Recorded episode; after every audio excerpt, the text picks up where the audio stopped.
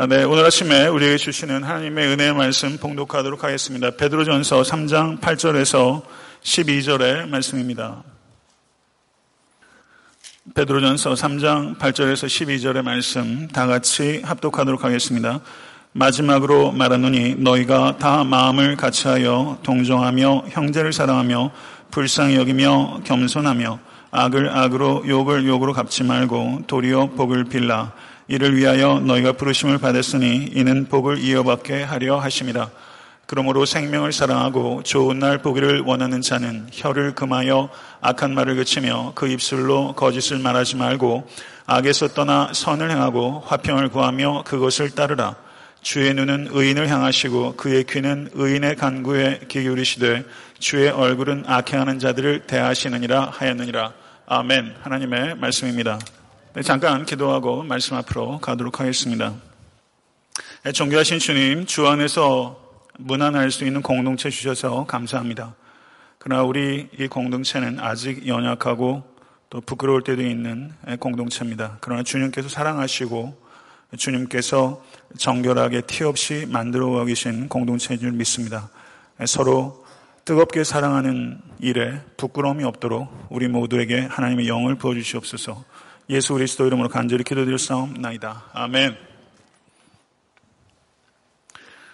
아, 베드로 사도께서는 적대적인 환경들 속에 살아가고 있는 그리스도인들에게 시민으로서 피고용인으로서 그리고 배우자로서 순종을 통해 자신 안에 있는 복음이라는 초자연적인 근원을 나타내어 비방하는 자들을 그리스도께로 인도하는 회심의 통로로 쓰임 받으라. 아, 이것이 베드로전서 2장 11절에서부터 오늘 본문까지 이어지는 주제라고 할 수 있습니다. 앞선 세 단원에서는 시민으로서 피고용인으로서 배우자로서 이렇게 특정한 부류에 대해서 권면했다고 한다면 오늘 본 말씀 베드로는 3장 8절 12절은 그와 같은 특정 부류가 아니라 기독교인 일반 모든 그리스도인들이 지켜야 되는 보편적인 삶의 윤리를 가르치고 있는 부분이다 이렇게 보면 틀림이 없습니다. 하나님께서 우리를 불러주셔서 이 자리에 있는 줄로 믿으십니까? 아, 그리스도인들을 향한 하나님의 부르심은 하나님께서 값없이 부어주시는 은혜로 응답하는 삶으로의 부르심입니다. 은혜로 응답하는 삶으로의 부르심인 것입니다. 8절 말씀은 성도들 사이에서 은혜로 응답하는 방법을 가르치고 있다면 9절은 원수를 향해서 은혜로 응답하며 사는 방법에 대한 권면이라고 할 수 있고요. 그러니까 8절의 대상은 성도라면 9절의 대상은 원수들이고요. 성도와 원수들을 대할 때 은혜로 응답하는 삶의 방법에 대해서 8절과 9절이 가르치고 있는 것이고 10절과 어, 12절은 성도와 원수들을 향해서 은혜로 응답하는 삶의 방법의 성경적인 원천이 무엇인가에 대해서 설명하고 있는 본문이다 이렇게 볼 수 있습니다. 당초 오늘 계획은 베드로전서 3장 8절에서부터 12절을 강의하려고 했는데 어제 실제 성교, 설교 원고를 쓰다 보니까 어, 많이 길어지더라고요. 그래서 어, 오늘은 8절에 대해서만 제가 강의를 하고 다음 주에 9절부터 12절까지 강의하는 방식으로 설교를 하고자 합니다. 성도 간에 하나님의 은혜로 응답하는 삶의 방법은 다섯 가지 특징을 가지고 있습니다. 손을 한번 펴보시겠습니까? 이 다섯 가지가 있는데 이것이 그냥 무작위로 다섯 가지의 미덕을 얘기한 것이 아니라 본문에 같은 다섯 가지 미덕들이 로마서와 그 외의 본문에도 나타나고 있어요. 이게 하나님의 은혜로 응답하는 방법이라면 첫 번째 손가락을 한번 붙잡으시고 저를 한번 따라해 보세요. 마음을 같이 하라. 동정하라. 형제를 사랑하라. 불쌍히 여기라. 겸손하라. 이 다섯 가지를 외우시려고 노력하시면서 오늘 설교 말씀을 들으시고 오늘 설교 끝날 때쯤 한 번 더 하겠는데요. 그대는 부, 그때는 부디 손을 좀 드시고 마음을 같이 따라해 주시기를 부탁드리겠습니다. 첫째는 마음을 같이 하라. 사도행전 4장 32절을 보게 되면 믿는 무리가 한 마음과 한 뜻이 되어 모든 물건을 서로 통용하고 자기 재물을 조금이라도 자기 것이라 하는 이가 하나도 없더라. 로마서 12장 16절은 서로 마음을 같이 하며 높은 데 마음을 두지 말고 도리어 낮은 데 처하며 스스로 지혜 있는 체 하지 말라. 골로새서 1장 10절은 형제들아 내가 우리 주 예수 그리스도의 이름으로 너희를 권하노니 모두가 같은 말을 하고 너희 가운데 분쟁이 없이 같은 마음과 같은 뜻으로 온전히 합하라. 빌립보서 2장 2절은 마음을 같이하여 같은 사랑을 가지고 뜻을 합하여 한 마음을 품어 이렇게 말하고 있어요. 성경은 이렇게 거듭거듭 마음을 같이 하는 것의 중요성을 강조하고 있습니다. 사실 마음만 같이 하면 두려울 게 없습니다. 제가 2011년도 1월에 결혼했는데 요즘 부쩍 아내 얘기를 많이 하게 되는데요. 요즘 집사람과 제 마음이 정말 하나가 되어가는 것을 하나였다고 계속 생각을 했는데 요즘 정말 하나가 되어 있던 것을 요즘 느끼겠더라고요. 부부 안에도 정말 마음을 하나로 합화가 되는데 이게 꽤 시간이 많이 걸린다. 왜 그럴까? 누구도 내 마음과 같지 않습니다. 그리고 내 마음조차 아침과 저녁이 달라요. 내 마음을 제가 몰라요. 부부 간에도, 부모와 자식 간에도, 성도와 목회자 간에도, 성도와 성도 간에도 마음이 같아지는 것. 목장 내에서 목원 식구들이 마음이 같아지는 것 쉽지 않습니다. 세상 사람들도 마음이 같아지는 것이 중요하다고 강조합니다. 그래서 운동 경기에서 특별히 강조하고 전쟁터에 나가는 군사들이 마음이 같아지지 않으면 아무리 첨단 무기를 가지고 있어도 이기지 못합니다. 그리스도인들이 마음이 같아져야 한다. 성경이 얘기하고 있는데 이것은 운동팀에서 얘기하거나 아니면 전쟁에 임하는 군인들이 얘기하는 것보다 훨씬 중요하고 심대한 근원을 가지고 있습니다. 우리는 그리스도의 십자가와 부활의 복음을 믿고 이해하기 때문에 마음이 같아진 사람들입니다. 믿으십니까? 우리가 마음이 같아진 것은 복음에 기초하는 것이라는 것이죠. 그리고 사도 바울은 너희 안에 이 마음을 품으라 곧 그리스도 예수의 마음이니. 우리가 살다 보면 백 사람이 있으면 백 가지 마음이 있습니다. 마음이 하나 되기 위해서는 내 마음과 같아져라 혹은 내 마음을 상대방의 마음과 같아지게 하는 방식으로 하나 되는 것이 아니라 우리가 그리스도인으로서 이곳에도 수백 명의 사람이 있지만 우리가 같은 마음을 갖기 위해서는 상대방을 나하고 같도록 하는 방식으로 이루어지는 것이 아니라 각자가 예수 그리스도의 마음을 가질 때 우리는 같은 마음을 가질 수 있다는 것을 기억하시고 모쪼록 이 자리에 계신 모든 권속들께서는 주 예수의 마음을 본받으실 수 있게 되기를 간절히 바랍니다. 두 번째는 동정하라는 것입니다. 여기서 동정하며라고 번역된 형용사가 숨파세스라는 헬라어인데요. 숨파세스. 영어의 뭘로 이것이 파생 영어로 됐을까요? sympathy, sympathetic. 같은 단어예요. 거기서 파생한 거예요. 그런데 동정한다는 것이 우리가 단순하게 슬픔이나 고통에 공감하는 것, 이것은 반만 얘기한 거예요. 성경적인 의미에 있어서 동정한다는 것은 슬픔이나 고통뿐만 아니라 기쁨까지 포함하는 모든 경험과 모든 감정에 적용되는 것입니다. 그래서 로마서 12장 15절을 보게 되면 즐거워하는 자들과 함께 즐거워하고 우는 자들과 함께 울라. 고린도전서 12장 26절은 만일 한 지체가 고통을 받으면 모든 지체가 함께 고통을 받고 한 지체가 영광을 얻으면 모든 지체가 함께 즐거워하느니라. 할렐루야. 성도 여러분, 그리스도인으로서 그리고 그리스도의 몸인 공동체로서 우리에게 필요한 것은 공감 능력입니다. 그런데 안타깝게도 우리에게 가장 결여된 능력이 공감 능력이라는 것이죠. 오엘리 단편집 다들 읽어보셨죠? 예, 오엘리 단편집 중에 강도와 신경통이라는 작품이 있습니다. 어느 집에 강도가 한 사람 들어가서 집주인에게 손들어! 그리고 권총을 겨놓습니다. 그랬더니 주인이 쭈뼛쭈뼛 하면서 왼손만 들더라요. 그래서 오른손도 들어! 그랬더니 주인이 떨리는 목소리로 오른발은 신경통이 심해서 들 수가 없습니다. 그러자 강도가 갑자기 다정한 목소리로 신경통이라고요? 나도 신경통 때문에 강조도 타고 있어요. 다른 일을 못해서 신경통 때문에 강도짓 하고 있다 말하면서 그 순간 주인은 강도에 대한 두려움을 잊고 강도는 그 집에 왜 들어갔는지를 잊어버리고 따스한 차를 맞으면서 신경통에 대해서 날이 살 때까지 얘기하다가 새벽이 돼서 멋쩍게 헤어졌다는 이야기예요. 교회 안에 이런저런 신경통을 앓고 있는 사람들이 많습니다. 문제를 해결해 줄 수 있는 것들도 있고 많은 경우에는 우리가 문제 해결해 줄 수 없어요. 그런데 할 수 있는 게 있어요. 차 마시면서 날이 셀 때까지 신경통 얘기를 해주는 거예요. 그리고 그거 듣, 는 거예요. 저는 우리 공동체가 그렇게 될 수 있기를 간절히 바랍니다. 그러면 얼마나 살맛이 나겠어요. 제가 소원이 있어요. 제가 조심스러운 사람이에요. 소원이 있어도 제가 이 얘기하려고 제가 8년 걸렸어요. 제 소원 한번 들어보시겠습니까? 우리 교회 경조사들이 있습니다. 어, 주중에도 한국에 모친께서 소천하셔서 장례 예배를 가신 분도 계시지만 본 교회에서 집정하는 결혼식과 장례식은 제가 볼때 10번은 넘기지 않습니다. 제가 한국의 모교를 섬겼던 교회가 저희 교회랑 규모가 비슷한 것 같아요. 그런데 제 눈에 볼 때 장례식과 결혼식에는 사람들이 보글보글해요. 그래가지고 어떨 때는 그냥 서서 할 때도 있었어요. 근데 왜 이민교회는 그렇게 안 되지? 궁금하더라고요. 한국처럼 그렇게 경조사가 많은 것도 아닌데 왜 그러지? 그렇게 생각하다 보니까 축의금과 조의금 생각이 나더라고요.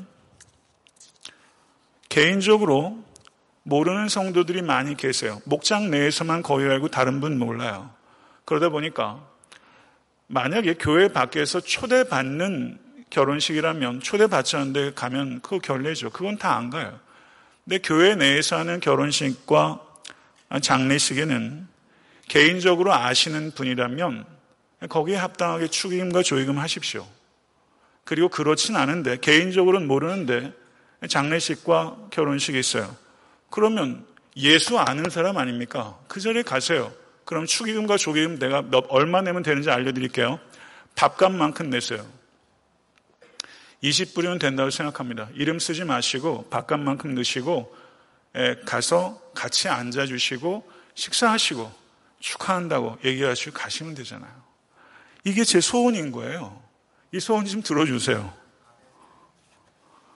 장례식 갔을 때 그래도 이 지역사에서 많이들 아시고 교회 중지에 계신 분이면 사람들이 와요. 근데 교회 잘 알려지지 않고 이곳에서 얼마 사신지 아는 분의 장례식은 제가 마음이 막 졸여지는 거예요. 사람이 얼마나 오실까? 그래서 제가 성도님들 오시는데, 어, 저분이 이분 잘 모르는데 오셨어요. 그럼 제가 되게 고마워요. 얼마나 고마운지 몰라요. 그 마음이 있잖아요.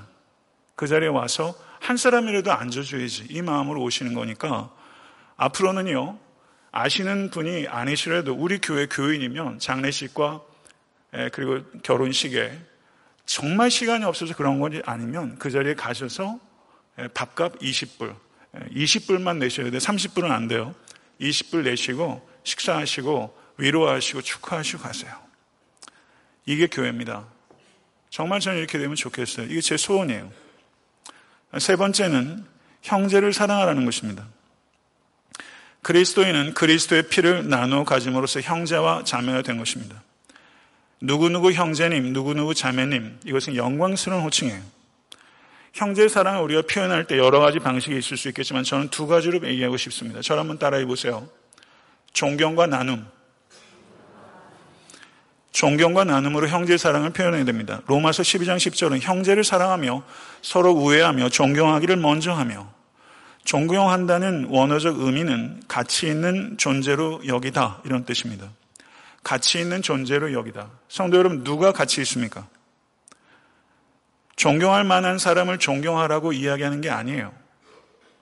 성경은 존경하라고 얘기할 때 존경할 만한 형제들을 존경하라 이런 뜻이 아닙니다. 형제이기 때문에 존경하라는 거예요. 우리가 누군가를 가치 있는 사람으로 여길 때는 나에게 이익이 되는 사람을 가치 있게 여겨요. 제가 개척교회 목사일 때 저를 대하는 방식과 이만한 교회가 됐을 때 저를 대하는 성도님들 방식과 교회 밖의 사람들의 방식은 굉장히 달라요. 그거 되게 이상한 거 아닙니까? 한결 같아야 되는 거예요.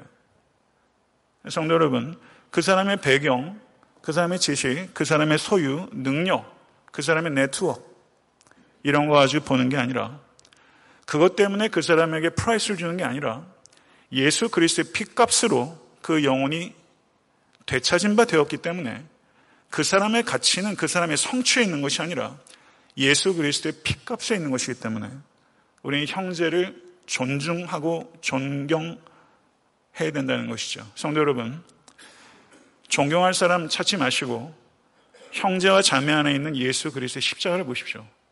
그리고 그분을 존경하실 수 있는 모든 권속 되실 수 있게 간절히 축원합니다.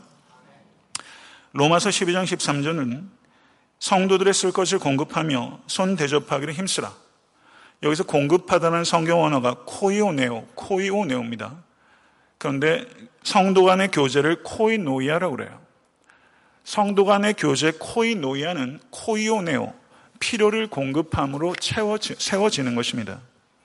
제가 여러분에게 질문을 하나 드리겠습니다. 생각해야 되는 질문입니다.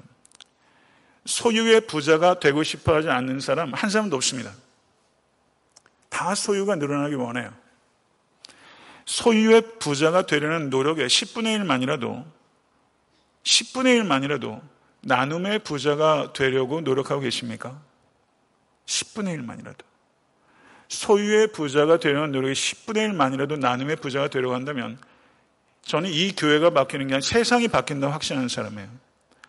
우리가 소유의 부자가 되려가는 노력이 10분의 1만 나눔의 부자가 되려간다면 세상은 이렇지 않을 것입니다. 형제 사랑을 필라델피아라고 합니다. 필라델피아. 그 도시 이름 얼마나 멋져 형제 사랑이 필라델피아. 그 다음에 이웃 사랑을 필로크세니아라고 합니다. 필라델피아는 믿는 성도들에 대한 사랑의 섬김이라면 필로크세니아는 믿지 않는 사람들에 대한 사랑의 섬김이라고 할 수 있습니다. 교회는 필라델피아를 연습해서 필로크세니아로 그리스도의 사랑을 확장해 나가는 공동체입니다. 성도 여러분, 이민생활 하시면서 지평수 확장하는 것에 인생을 낭비하지 마실 수 있게 되길 바랍니다. 필라델피아와 필로크세니아를 위해서 지갑을 과감히 여시는 성도 되십시오. 교회가 필라델피아와 필로크세니아의 헌신을 위해서 필수적인 것이 헌금 생활입니다. 제가 8년 목회하면서 주일에 헌금 얘기한 것은 거의 없어요. 누진 11조에 대해서 제가 한 차례 말씀드렸습니다. 왜냐하면 기독교는요, 물질과 매우 연관되는 종교입니다. 성도 여러분, 성경은 많은 헌금을 드리라고 이야기하지 않습니다. 성경이 얘기하는 것은 정직한 헌금을 드리라고 말씀하고 있습니다.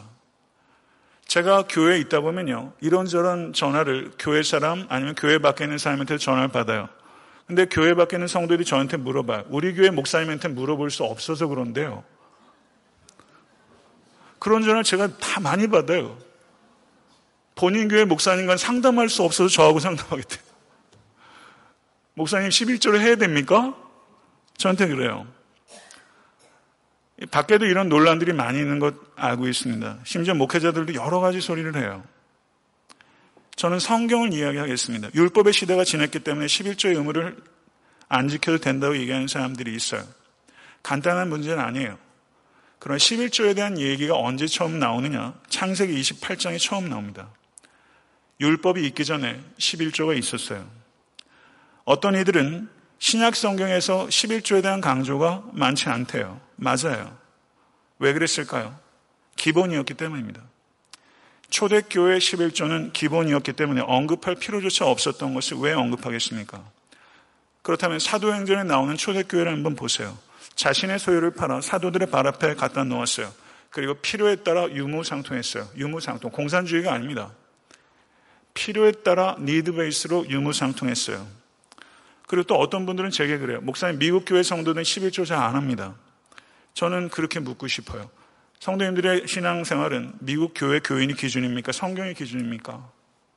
제가 묻고 싶어요. 그러면 전또 이렇게 말씀드리고 싶어요.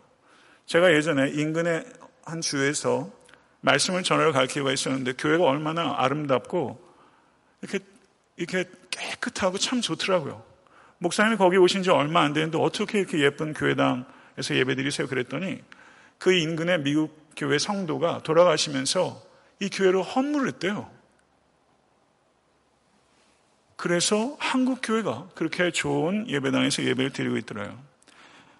성도 여러분, 미국 교회 교인들 11조자 안 한다고 생각하신다면 미국 교회 교인들처럼 여러분은 하나님께 부르심 받을 때 여러분의 재산을 아낌없이 교회가 됐던 의미 있는 기관에 여러분 헌납하시겠어요?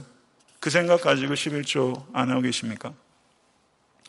미국 교회 목사님 예를 한번 들어보겠습니다. 빌리 그레엄 목사님은 이런 말을 했어요. 11조는 헌금이 아닙니다. 11조는 의무입니다. 또 어떤 분들은 이렇게 말씀하세요. 목사님, 교회가 너무 타락했어요. 교회에다 헌금을 낼 수가 없대요. 교회가 헌금을 잘 관리하지 못하는 교회가 적지 않습니다. 심지어 교단에서도 저희가 상해금을 냅니다. 적지 않은 돈이에요. 근데 교단에서도 이 돈을 좀 잘 쓸 수 있을 텐데 라는 마음이 제가 들 때가 있어요. 안 써도 되는데 괜히 그냥 이게 모양 내는데 돈 들어가는 게 참 많아요. 분명히 그래요. 제가 예전에 중고등학교 때 고등부 선생님이셨던 분이 상당히 경제적으로 여유가 있었어요. 부친으로부터 상당하게 재산을 상속받았어요. 근데 조선일보에 크게 났어요. 그분이 몇 억에 되는 돈을 사회에 기탁했대요. 조선일보에 이렇게 났어요. 제 개인적으로 나중에 듣다 보니까 왜 교회도 헌금을 안 하시고 사회기관에 내셨냐고 그랬더니 교회를 못 믿겠대요. 성도 여러분, 분명히 그런 요소가 있다는 것 압니다. 그러나 우리가 좀 더 생각을 해봐야 돼요. 예수님 당시의 성전은 극도로 타락했습니다. 오죽하면 예수님께서 상을 엎으셨겠어요. 성전세가 밖에서 비둘기를 가지고 오면 안에서 그 비둘기는 받지 않았어요. 이 안에서 파는 것만 받았어요. 그리고 환전하면서 굉장히 많은 폭리를 취해서 그것이 제사장들 가문의 입마의 포켓이 됐습니다. 그런데 마가복음 12장 제일 뒤를 보게 되면 두 랩돈을 바친 과부의 이야기가 나오는데 예수님께서는 과부에게 성전이 타락했으니까 헌금하지 말아라라고 가르치지 않으셨어요. 두 랩돈을 바친 과부에게 생활비 전부를 드렸다 라고 칭찬하시면서 두 랩돈은 굉장히 보잘 것 없는 돈입니다. 저는 여러분에게 강조하는 것이 많은 헌금을 얘기하는 게 아니에요. 거기에서 생활비라고 번역되고 있는 성경 원어는 생명이라는 뜻입니다. 분명히 현대의 많은 교회는요, 두 랩돈을 귀히 여기지 않아요. 그러나 예수님은 달라요. 두 랩돈을 예수님께서는 그 여인의 생명으로 보신 거예요. 성도 여러분, 우리는 이것을 깊이 생각해야 됩니다. 만약에 성도님, 교회가 정말 믿업지 못해서 교회에다 헌금을 정직하게 드릴 수 없다면 믿을 수 있는 곳에 기탁하십시오. 그렇게라도 하는 것이 맞는 것입니다. 헌금은 곧 헌신입니다. 그리고 헌금은 성도의 복입니다. 정직하게 드릴 때 하나님께서 넘치도록 부어주시게 될 것입니다. 성도 여러분, 10의 1만 드리면 나머지 10의 9는 내 것이 아니라 나머지 10의 9도 하나님 것이고 10의 1을 하나님께 드리면서 나머지 10의 9도 하나님의 관점에서 쓰겠다는 각오와 헌신이 그 안에 있는 거예요. 돈의 헌신이 없이 하나님께 바르게 헌신한다는 것은 있을 수 없습니다. 성도 여러분, 헌금 생활 하시면서 믿음의 분량대로 하십시오. 그리고 삶의 형편대로 하십시오. 그러나 내가 11조를 드리지 않는다고 11조가 비성경적이라고 말하는 것은 자기 합리라는 것을 생각하실 수 있게 되길 바랍니다. 성도 여러분, 저희 교회 개척된 지 이제 8년입니다. 저는 한 번도 어떻게 하면 성도들이 더 헌금을 내시도록 할까? 이런 고민한 적 없어요. 제가 그렇게 생각한다는 목사가 아니죠. 제가 장사칩니까? 저는 한 번도 어떻게 하면 성도들에게 헌금을 더 내게 할 수 있을까? 그런 생각 안 해요. 많이 나와서 좋아하지도 않고 적게 나와서 슬퍼하지도 않습니다. 저희 교회가 하드웨어를 지면서 빈놀이 하는 교회 아니지 않습니까? 저희가 얼마나 구제하고 헌금하는 일에 저희 교회가 몇 곱절 되는 교회보다 더 많이 하고 있어요. 교회가 고민하는 것은요. 어떻게 하면 헌금을 더 낼 수 있도록 하는 게 고민이 아니라 어떻게 하면 헌금을 투명하고 효율적으로 사용할 수 있을까? 이게 교회의 고민이에요. 저는 제가 목회하는 이 고민을 교회 리더들과 할 것입니다. 어떻게 하면 헌금을 바르게 사용할 수 있을까? 그러나 제가 여러분에게 고민을 하나 드릴게요. 성도가 고민해야 되는 것은 단순하고 관대하게 사는 것과 정직하게 헌금 생활하는 것입니다. 이것이 여러분들께서 고민하셔야 되는 거예요. 저는 목회자로서 여러분들이 모두 부자가 되기를 바랍니다. 그러나 정말 부자는 소유의 부자가 아니라 나눔의 부자입니다. 진정한 부자는 나눔의 부자예요. 성경 어디에도 소유의 부자가 되라고 이야기하지 않습니다. 부자로 죽는 사람 많습니다. 이건희 씨 막내딸도 그랬고요. 현대가의 재벌 총수도 부자로 죽었어요. 부자로 죽는 사람 많아요. 그러나 부자로 사는 사람은 적습니다. 성도 여러분, 천국이 정말 있다는 거 믿으세요? 천국이 정말 있다면 이 세상 bank account 그 숫자 늘리는 것을 위해 살지 마시고 천국의 보화를 쌓는 일에 여러분 삶을 들이시는 모든 권속 되실 수 간절히 바라고 그것이 진짜 복입니다. 네 번째는 불쌍히 여기라는 것입니다. 성경 원어는 유스 프랑크노스라고 형용사인데요. 이 단어가 스프랑크나, 스프랑크나. 이게 내장입니다. 예수 그리스도께서 문둥병자를 보셨을 때 민망히 여기시다. 스프랑크 니조마이라는 단어에 광야에서 목자 없는 양떼 같은 무리들을 보셨을 때 예수께서 불쌍히 여기셨다. 스프랑크 니조마이라는 단어예요. 저를 한번 따라해 보십시오. 극률의 내장. 극률의 내장. 다소 어색한 표현일 수 있겠지만 굉장히 신선한 표현이에요. 극률의 내장. 불쌍히 여기다라는 말이 내장이란 말과 어원이 같아요. 그러니까 불쌍히 여기는 것은 극률의 내장이 비틀리고 끊어지는 것 같은 아픔을 느끼는 거예요. 이게 컴패션입니다. 함께 고통 당하는 거예요. 한번 생각해 보세요. 예수께서 우리의 고통을 알고 계심을 믿으십니까? 그런데 우리에게 정말 격려가 되는 것은 예수 그리스도께서 이 고통을 해결해 주실 수 있다는 것과 예수 그리스도께서 이 고통과 함께 하신다는 것과 어느 쪽이 우리에게 더, 더 우리의 마음을 격려하고 위로하는가. 마치 알라딘 램프의 진이처럼 우리의 고통과 전혀 무관한데 능력은 있어서 내 고통을 해결해 주는 진이와 같은 신과 우리의 고통 안에 계셔서 우리의 고통을 함께 당하시는 하나님의 아들 예수 그리스도. 여러분들은 정말 필요한 게 진이에요? 아니면 예수 그리스도예요? 정말 우리에게 위로가 되고 우리를 살게 하는 것은 치유의 능력 자체가 아닙니다. 예수 그리스도의 파워가 아니에요. 예수 그리스도의 펄슨입니다. 내 아픔 가운데 함께 하셔서 이 고통을 함께 느끼시는 예수님. 그게 더 중요한 것인데 정말 감사한 것은 예수 그리스도께서 이 고통을 아파하실 뿐만 아니라 이 고통을 끝내실 수 있는 능력도 있으신 전능하신 하나님이시라는 사실입니다. 할렐루야. 믿으십니까? 미국의 상원의원 가운데 허버트 험프리라는 사람이 정치인인데 그에게 정치 기자가 이렇게 물었어요. 미국 정치 기자는 그래도 질문이 수준이 있는 것 같아요. 의원님, 정치 세계에서 극률은 어떤 의미입니까?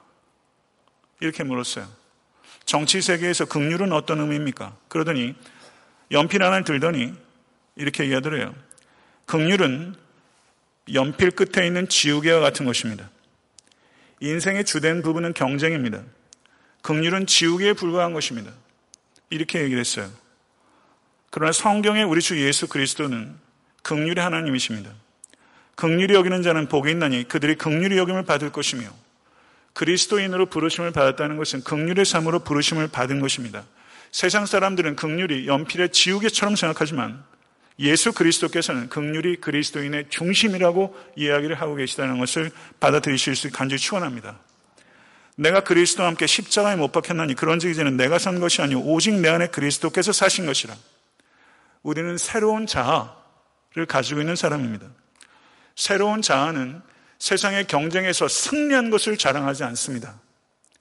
새로운 자아는 성공을 자랑하지 않아요. 새로운 자아는 내가 예수 그리스도의 심장으로 너희 무리를 어떻게 사모하는지 하나님이 내 증인이시는 새로운 자아는 그리스도의 심장을 자랑합니다. σπλάγχνοις Χριστοῦ 예수. σπλάγχνοις는 heart를 얘기하는 거예요. σπλάγχνοις Χριστοῦ 예수. 예수 그리스도의 심장을 가지고 불쌍한 영혼들에 대해서 아픔을 갖고 있다는 것. 성도 여러분, 이것이 성공된 인생이에요. 제가 오래전에 한국의 한 사진전에 갔을 때 다른 사람들은 별로 눈여겨보지 않은 사진이 제 마음속에 이렇게 각인이 됐어요. 아주 추운 겨울날이라는 게 사진을 통해서도 느껴져요. 근데 노동자들이 한 대여섯 명이 둘러섰어요. 그리고 이렇게 시멘트 빈통 같은데 나무를 갖다 꾸겨 넣어가지고 거기다 장작을 때우고 거기 거기다 불 쬐는 거 흔한 장면이잖아요. 그렇게 한 다섯 명, 여섯 명의 노동자들이 거기에 손을 내밀어서 불을 쬐는데 사진으로 봐도 희미하지만 그 손이 굽고 비틀리고 때묻고 그리고 추위에 얼어붙는 게 눈에 보여요. 그래서 한 열, 열 개 남짓한 손이 이렇게 마치 흥부집에 그 이불 안에 애들이 다 발을 놓고 있는 것처럼 제 눈엔 그렇게 보이더라고요. 그런데 그 사진 작가가 위에서 이 사람들의 손을 찍은 거예요. 밑에는 장작불이 있고 날은 너무나 냉혹하고 근데 한 10명 정도의 손이 있는 그 사진이에요. 저는 역설적으로 날은 너무 추운데 그 사진이 따뜻하게 느껴지더라고요. 저는 예수님의 손을 묵상할 때가 많이 있습니다. 이제 겨울이 다가옵니다. 천국에 가면 예수님 손 만져볼 수 있을 거예요. 이 세상에서는 예수님 손을 물리적으로 만질 수 없습니다. 그러나 이 세상에서 예수의 손을 만질 수 있는 방법이 있어요. 누구도 잡아주지 않는 추위에 굽은 지극히 작은 자의 손을 잡아주는 것. 그것이 예수의 손을 잡는 것입니다. 믿으십니까? 모쪼록 불쌍히 여기십시오. 성도들을 불쌍히 여기십시오. 같이 아파하십시오. 같이 아파하고 불쌍히 여기는 마음이 없으면 이해되는 사람은 한 사람도 없습니다. 부부 간에도 이해가 안 되는 게 너무 많잖아요. 이해가 안 돼요. 아무리 설명하려 해도 안 되는 벽이 있어요. 그런데 불쌍히 여기는 마음을 갖는 순간 이해가 되더라고요. 저는 어느 순간부터 저는 이해는 머리로 하고 그리고 느끼는 건 심장으로 하는 줄 알았는데 어느 순간부터 이해도 심장으로 하는 것이지 머리로 하는 것이 아니라고 전 그렇게 느껴지더라고요. 성도들 간에 살다 보면요. 목회자의 성도 간에도 괜히 소원해지고 주는 것 없이 받는 것 없이 미워질 때도 있고 사람 관계가 다 그렇더라고요. 끝까지 좋은 관계가 정말 어려워요. 근데 사건을 보게 되면 끝이 안 날 관계가 없어요. 사건을 보게 되면. 그럼 다 끝내실래요? 근데 사건 배후에 있는 사람을 보게 되면 이 추운 날 장작불 에 손을 얹고 사는 분들. 우리 의 성도들 가운데도 권총광도 당하셔가지고 계신 분들 계세요. 저는 그분이 내는 헌금을 보면요. 그 숫자가 다르게 보이더라고요. 권총 강도로 당하신 삶의 현실 사랑의 성도들 있잖아요. 우리가 겉으로 드러나는 교양과 태도와 교육과 그런 것만 가지고 어떻게 사람을 판단합니까? 한 번도 그런 기회를 가져본 적이 없는 사람들도 있잖아요. 그럼 어떻게 하실 거예요?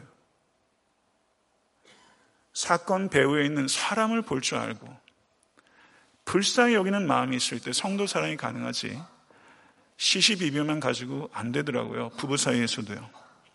성도 여러분, 모쪼록 불쌍히 여기는 여러분과 제가 될 수 있게 간절히 바라고 성도들을 불쌍히 여기는 목사 그리고 목사를 불쌍히 여겨주는 성도 제가 목 디스크 수술해가지고 효과가 하나도 없어요. 1년 전부터 재수술 얘기해요.